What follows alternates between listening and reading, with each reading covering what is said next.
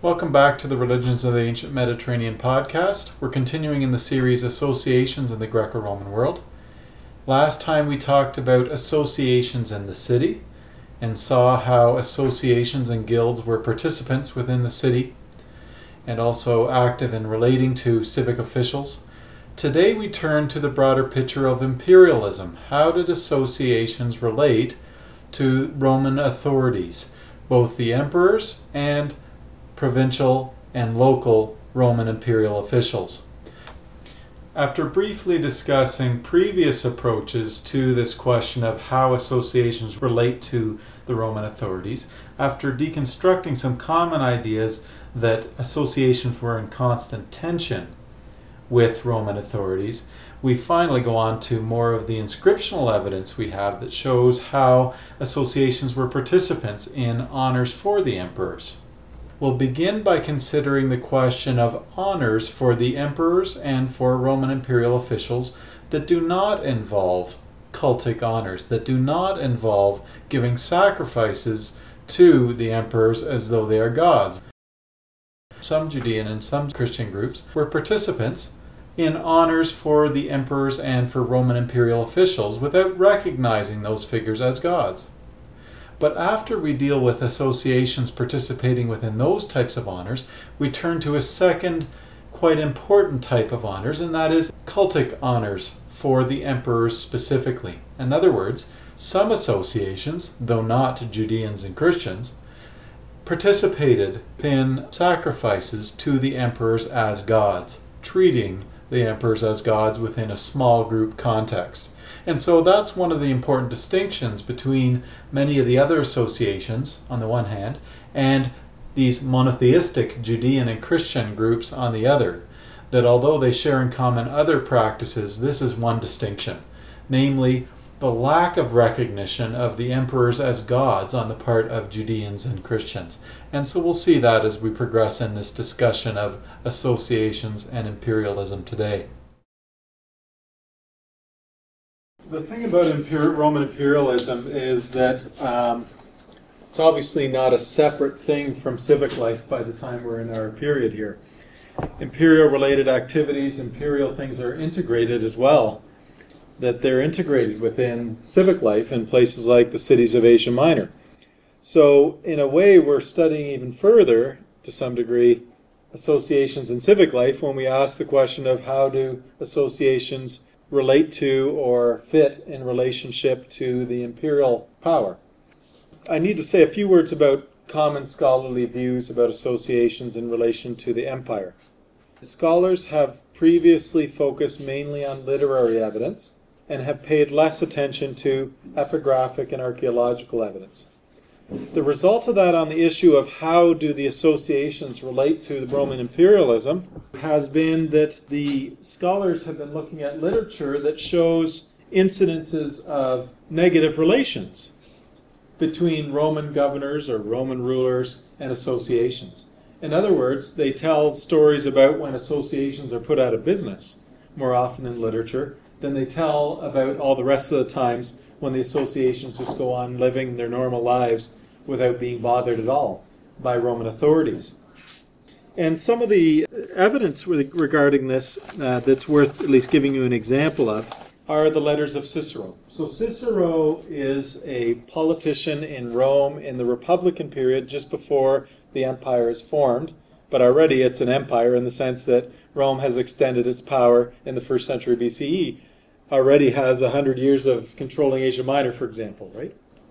So Cicero's in the mid first century BCE, but he's somewhat representative of these negative relations that I just want to draw your attention to that have been the focus and, and, and other things have been left to the side. And you also need to interpret Cicero in a particular manner. There are several of his letters and writings that refer to collegia, to associations.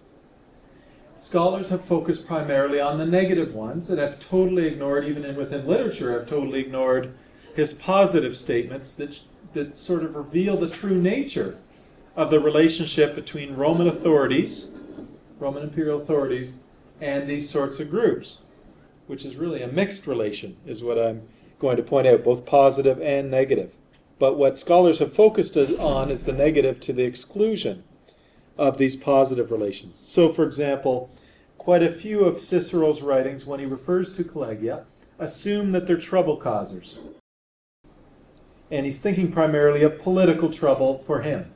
Remember, he's a politician, and at certain times he's a consul, struggling with other politicians in Rome for power.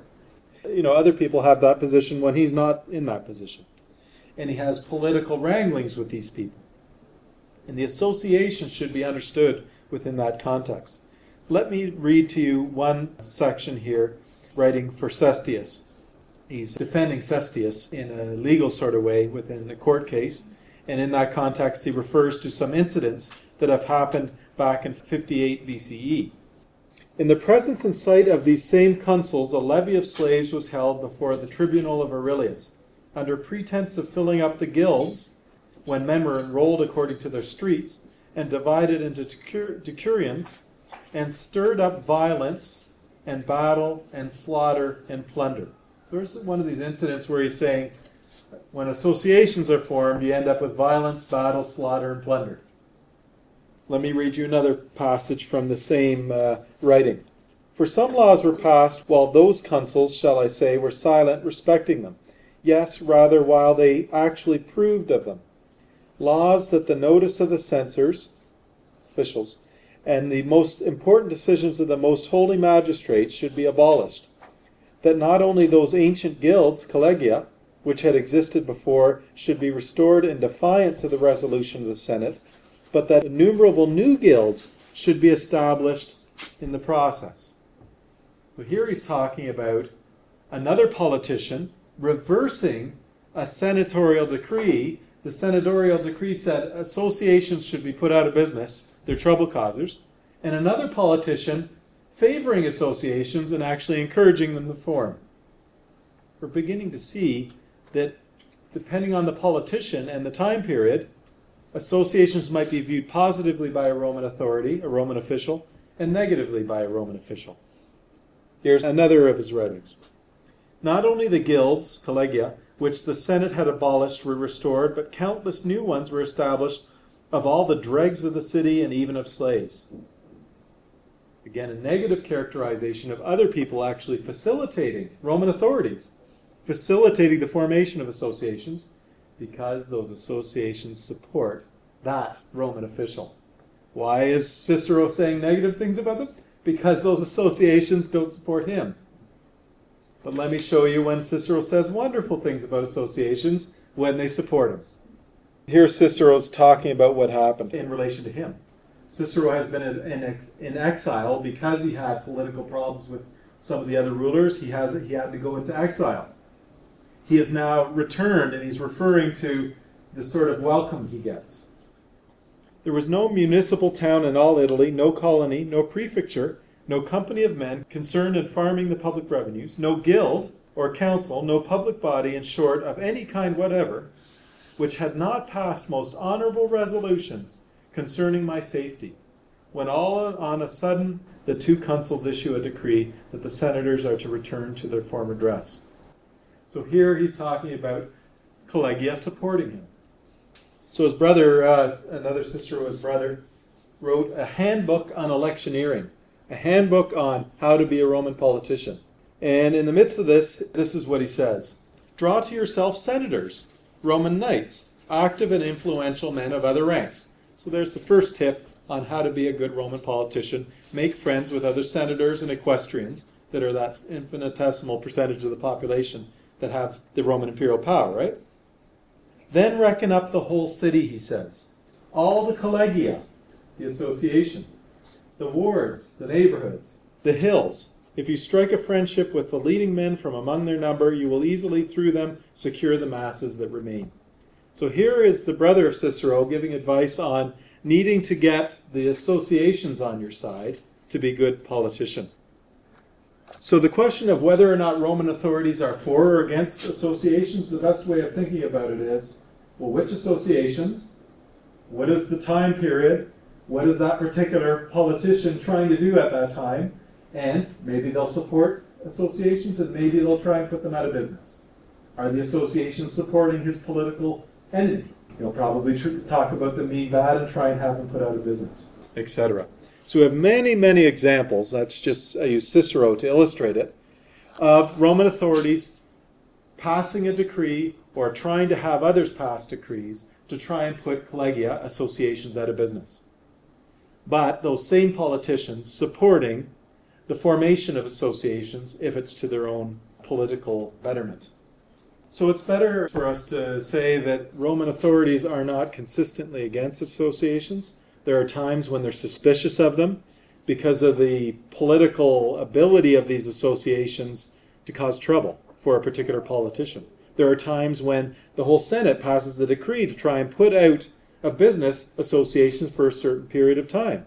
However, they continue to exist and come back into existence afterwards. And there's other times where politicians are encouraging the formation of associations. We have, besides that, though, besides that literary evidence of intermittent negative relations between Roman authorities and associations, we have plenty of evidence from the association side that shows that associations themselves in cities of Asia Minor sought to place themselves positively in relationship with Roman authorities. First, let me say something about connections between associations and imperial elite for benefaction. We have examples of many, many associations seeing Roman imperial officials at different levels of the Roman imperial system as benefactors. In other words, a Roman official giving money to an association to have their festivals, to build a new building. Both Roman imperial officials at the local civic level and the more important ones like the Roman governor, like Pliny the Younger. We don't have the inscriptions involving him, but we have other Roman governors at the exact same level as him who are honored by associations. So we have these sort of social network connections within the honor system where associations have direct relationship with all kinds of Roman imperial officials in a positive way. That includes Judean groups, and potentially Christian groups. Our problem with Christian groups is just how scant our evidence is for archaeology.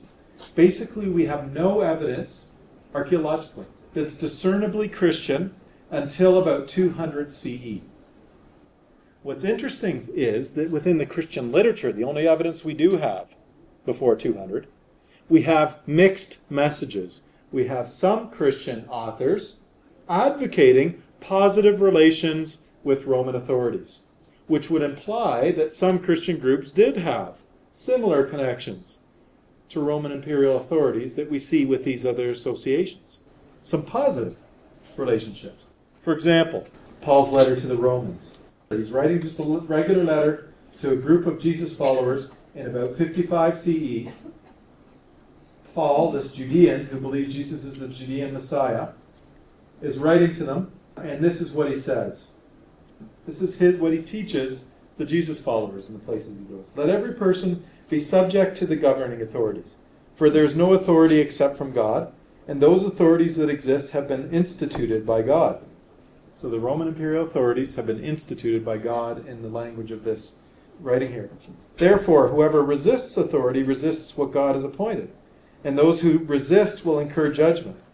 For rulers are not a terror to good conduct, but to bad. Do you wish to have no fear of the authority? Then do what is good, and you will receive its approval. For it is God, God's servant for your good. Let me read 1 Peter, another author who, incidentally, just by chance, reveals to us that he has a somewhat positive view of honoring the emperor, and he uses the language of honor. Uh, so 1 Peter is a writing that reflects Asia Minor written to uh, followers of Jesus in Asia Minor, written probably in the late first century, probably around 80 or 90 CE. The Christians he's writing to are from the exact same region where Pliny the Younger was dealing with Jesus' followers. He actually, First Peter refers to Pontus, which is the same region that uh, Pliny the uh, Younger is ruling over, so it's somewhat contemporary with Pliny the Younger as well. The author reveals that some of the Christians he's writing to have faced social harassment and persecution of that sort. The author is trying to pro- provide a sort of guidebook on how to lessen the tensions between the Jesus followers and others living in the city where they are. And it's in that context that he refers to this whole process of honoring the emperor. Here's what he says in chapter 2, uh, verses 11 and following. Beloved, I urge you as aliens and exiles, so he's using the language of them being foreigners in a figurative way to talk about the followers of Jesus here. I, I urge you as aliens and exiles to abstain from the desires of the flesh that wage war against the soul. Conduct yourselves honorably among the Gentiles, so that, though they malign you as evildoers, they may see your honorable deeds and glorify God when he comes to judge.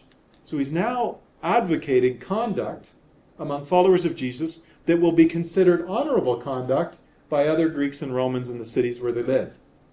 For the Lord's sake, accept the authority of every human institution, whether of the emperor as supreme or of governors as sent by him to punish those who do wrong and to praise those who do right.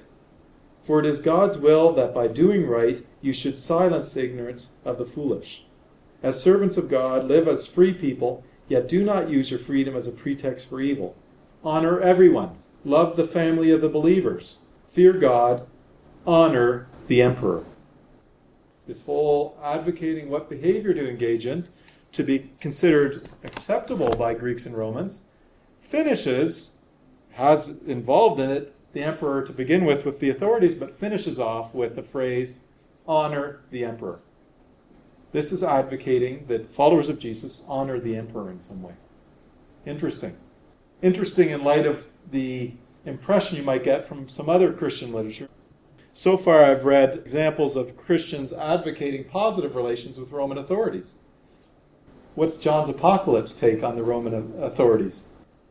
Different followers of Jesus who worship the Judean God have different takes on what your attitude as a follower of Jesus should be towards the Roman imperial power, towards imperial officials, towards imperial activities in the cities where you live. And I'm pointing out to you that in Paul and Romans and in 1 Peter, there's, there's the language of participating to some degree positively in honoring the emperor, for example. But that an author like the author of John's Apocalypse I don't think he would say, honor Babylon the whore, or honor the beast from the sea with seven heads who drinks the blood of the saints. It's the emperor. The beast from the sea in the John's Apocalypse eh, it, that drinks the blood of the saints, that drinks the blood of Christians, is the emperor in the narrative of the visions. So this is quite different than saying honor the emperor, isn't it? In John's apocalypse, the, the example of a Judean who follows Jesus, who thinks you should set yourself apart from the evil empire and shouldn't, shouldn't definitely shouldn't honor the emperor. That author also rails against other Christians. The, the accusation that John, the author of the apocalypse, has against other Christians is they engage in idolatry, basically. To him, they're worshiping other gods. What other Christians are. But in reality, they're not worshiping other gods. They're just participating in things that John characterizes as the equivalent of worshiping other gods. And one of the things they do is they eat food that has been previously offered to the Greek and Roman gods. Food that is sacrificed is partially consumed at the time. Sometimes the priests have a share in that food, and some of that meat ends up back in the marketplace. So you can encounter food sacrificed to the Greek and Roman gods in all kinds of contexts outside of an actual ritual that's honoring a god or an emperor or whatever it is. And so John's apocalypse criticizes other Christians who do feel, and Paul thinks you can to some degree too, who do feel you can participate in that aspect of cultural life. John's apocalypse says that's not all right. So we're within the context of debates about what is acceptable or unacceptable relationship with surrounding society. Different Judeans who follow Jesus and different Gentiles who follow Jesus have different answers on what degree of participation or non participation is acceptable. And one of the issues is to what degree can we honor the emperor? To what degree should we honor Roman imperial officials? To what degree are we supposed to be part of the honors cultural system? With some saying, no, you can't do that, and some saying, yes, you can do that, and different answers being put forward. Same with Judean groups different opinions on what degree of uh, participation is acceptable. Here's an honorary inscription set up by Judeans in a Judean association in Cyrenaica, which is in northern Africa.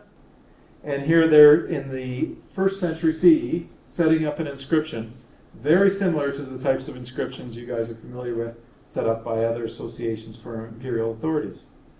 Let me read it to you here. In the 55th year, on the 25th of Phaoth, at the assembly of the Feast of Tabernacles, so they're celebrating the Feast of Tabernacles and gathered together, the Judean festival, during the leadership of Cleandros, son of Stratonicus, Euphranor, etc. It's listing all the different rulers of this Judean association. And then it goes on to the honorary part of the inscription. Whereas Mar- Marcus Titius, son of Sextus, member of the Aemilia tribe, an excellent man, has since he arrived in the province over public affairs performed his governorship over these affairs in a good and humane manner, and has always displayed a calm disposition in his behavior, he has shown himself to be non burdensome not only in these affairs, but also with the citizens who meet with him individually. Furthermore, in performing his governorship in a useful way for the Judeans of our politeuma, of our association, both individually and as a group, he never fails to live up to his noble rank. For these reasons, the leaders and the Association of Judeans and Berenike decided to praise him, to crown him by name at each gathering and new moon with a crown of olive branches and ribbon, and to have the leaders engrave the decree on a plaque of Parian stone, which is to be set up in the most prominent place in the amphitheater, all pebbles white, to show the results of the voting. So they, the vote was to put up this honorary inscription for this Roman imperial governor of the territory they're in. It's an association of Judeans. You could almost interchange other inscriptions and just take out the Judeans and put in another, another association in terms of the style uh, of the honors, in terms of what they honored the person for. It's a, a group of Judeans honoring a, an imperial official. You still have an honor system where you can honor someone as a human being, as a benefactor, without giving them sacrifices. And so you're on to a very important distinction. It's not an important distinction necessarily for the Greeks and Romans, but it's a very important distinction for these minority cultural groups that we're talking about now, for the Judeans and followers of Jesus. The distinction between honoring someone and giving them honors that are deserved of humans, and honoring by sacrifice and therefore acknowledging the deity status of the person who's being honored or the, the God that's being honored. Remember, emperors fit into that category sometimes for the Greeks and Romans. That emperors are treated like gods and are receive sacrifice. When First Peter says honor the emperor, I don't think he says give sacrifices to the emperor and treat him as God. I think he says honor the emperor in the same way you honor a Roman imperial official, in the same way you would honor a civic benefactor locally. And so the honor language is there in both cases, but the sacrifice is what makes the difference. So here we're having a Judean group honoring a Roman imperial official, the equivalent of a Pliny the Younger, but in North Africa. So my point here is that you have a variety of opinions among minority cultural groups about what degree of involvement in society is acceptable or not acceptable. With some Judean groups openly setting up monuments in honor of Roman imperial governors. And uh, some Judean groups setting up honorary inscriptions for the emperors. What I would say to you is Judeans and Christians refrain from sacrifice for the gods, including refraining from sacrifice to the emperor as a god. So we were dealing mainly with honors for imperial officials and emperors that were non-cultic in, in, in sort of in their nature so far. We need to say some more now, though, of associations participating in honors for emperors when they do view them as gods. There's two main uh, sort of levels at which some associations, though not all, were fully participating within imperial cults in honoring the emperors as gods. On the one hand, you have those official imperial cults run by the province, for example, an official provincial imperial cult temple with a whole series of festivals organized and official functionaries in charge of it. Sometimes you have associations participating on occasion within that context. um, that we have this inscription that the provincial assembly of all of the province of Asia, and that in this case the provincial assembly was honoring the hymn singers for their participation in singing hymns to the imperial gods, to the emperors as gods, within an official provincial festival. Resolved by the Hellenes of Asia on the motion of Gi Anaxagoras, son of someone that we've lost the name of, Caesar loving high priest of Asia, and lifelong contest director of goddess Roma, the city of Rome personified as a goddess, and god Augustus Caesar, Zeus Patrous. Augustus being identified with Zeus Patrous. This, this same thing going on as we just saw in the other uh, inscription, combining gods. Emperor and greatest high priest, father of the fatherland and of the whole hum- race of humankind. Since it is proper to offer a visible exhibition of piety and of every intention befitting the sacred to the Augustan household each year, the hymn singers from all Asia coming together in Pergamon for the most sacred birthday of Augustus, Tiberius Caesar, God, accomplish a magnificent work for the glory of the Synod, the association, singing hymns to the Augustan household, accomplishing sacrifices to the Augustan gods, again the Sebastoi, the same terms, leading festivals and banquets, and then the inscription breaks off, but it shows you their participation there more fully there. The other way in which you have far more evidence regarding the association's participation in honoring the emperors as gods is on the more informal level, within their own group life. The Demetriasts at Ephesus is a good example, right? The, the devotees of Demeter that you read about and that you had the inscriptions in your reading. We have evidence that they have integrated the imperial family and imperial members of the imperial family within their ritual life over a span of time, not just evidence at one point, but actually over a span of time. We have that inscription from the time of Tiberius, from between 19 and 23 CE. That's partial, but nonetheless, the part we have mentions the fact that the de- devotees of Demeter, the Demetriasts, have joined with civic institutions in honoring particular figures. And the figures they honor are priests and priestesses and they list them. They say that they're honoring Basos, priest of Artemis, that they're honoring Servilia Secunda, that's a woman, priestess of Augusta Demeter Carpophoros, and Proclus, a man, priest of the new Dioscoroi, sons of Drusus Caesar. Servilia Secunda is a priestess of Demeter, but a priestess of Demeter as representing the wife of Augustus. Augusta Demeter Carpophoros. And here we have Demeter, there, the Demetriasts' own patron deity, being identified with a member of the imperial family. The other one that's mentioned explicitly there is the new Dioscoroi. The Dioscoroi are twin uh, gods that are frequently worshipped in various places, but here they're identified with the sons of Drusus Caesar, again, a member of the imperial family. So this is the sort of thing we already see in the early first century. Move forward to 88 or 89 CE. As usual with these associations, we don't we never have an ability to sort of walk through their life from year to year. Usually we only have one inscription from one association forever.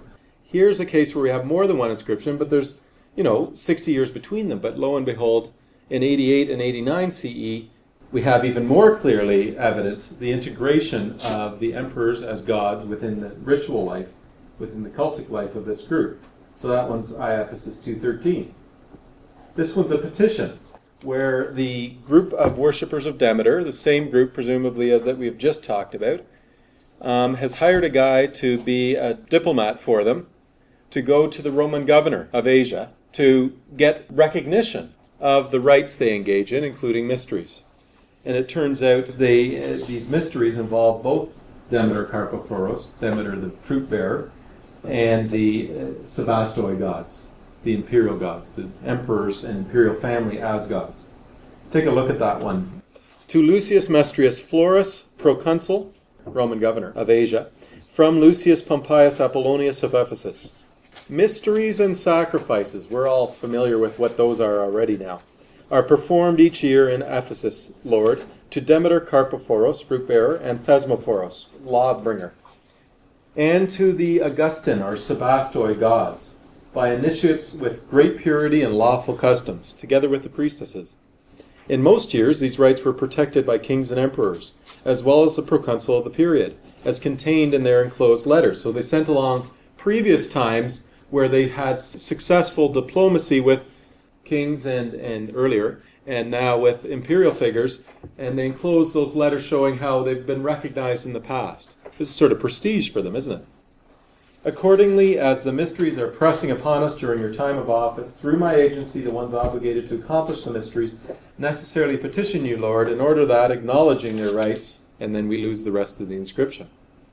But we've got enough here to recognize that the imperial gods, the Sebastoi, the Augustan gods, are quite thoroughly integrated here, right alongside their patron deity, that there's sacrifices and, and initiations, mysteries, for both the patron deity and for the Augustan gods within this group. That at least illustrates both sides of it. The, the more the few associations who might be prestigious enough to actually participate on an official scale, and then the more normal feature, and that is that the imperial gods could sometimes, or often even, be integrated within the lives of some associations. That there's a good number of associations that are fully participant within honors for the imperial gods.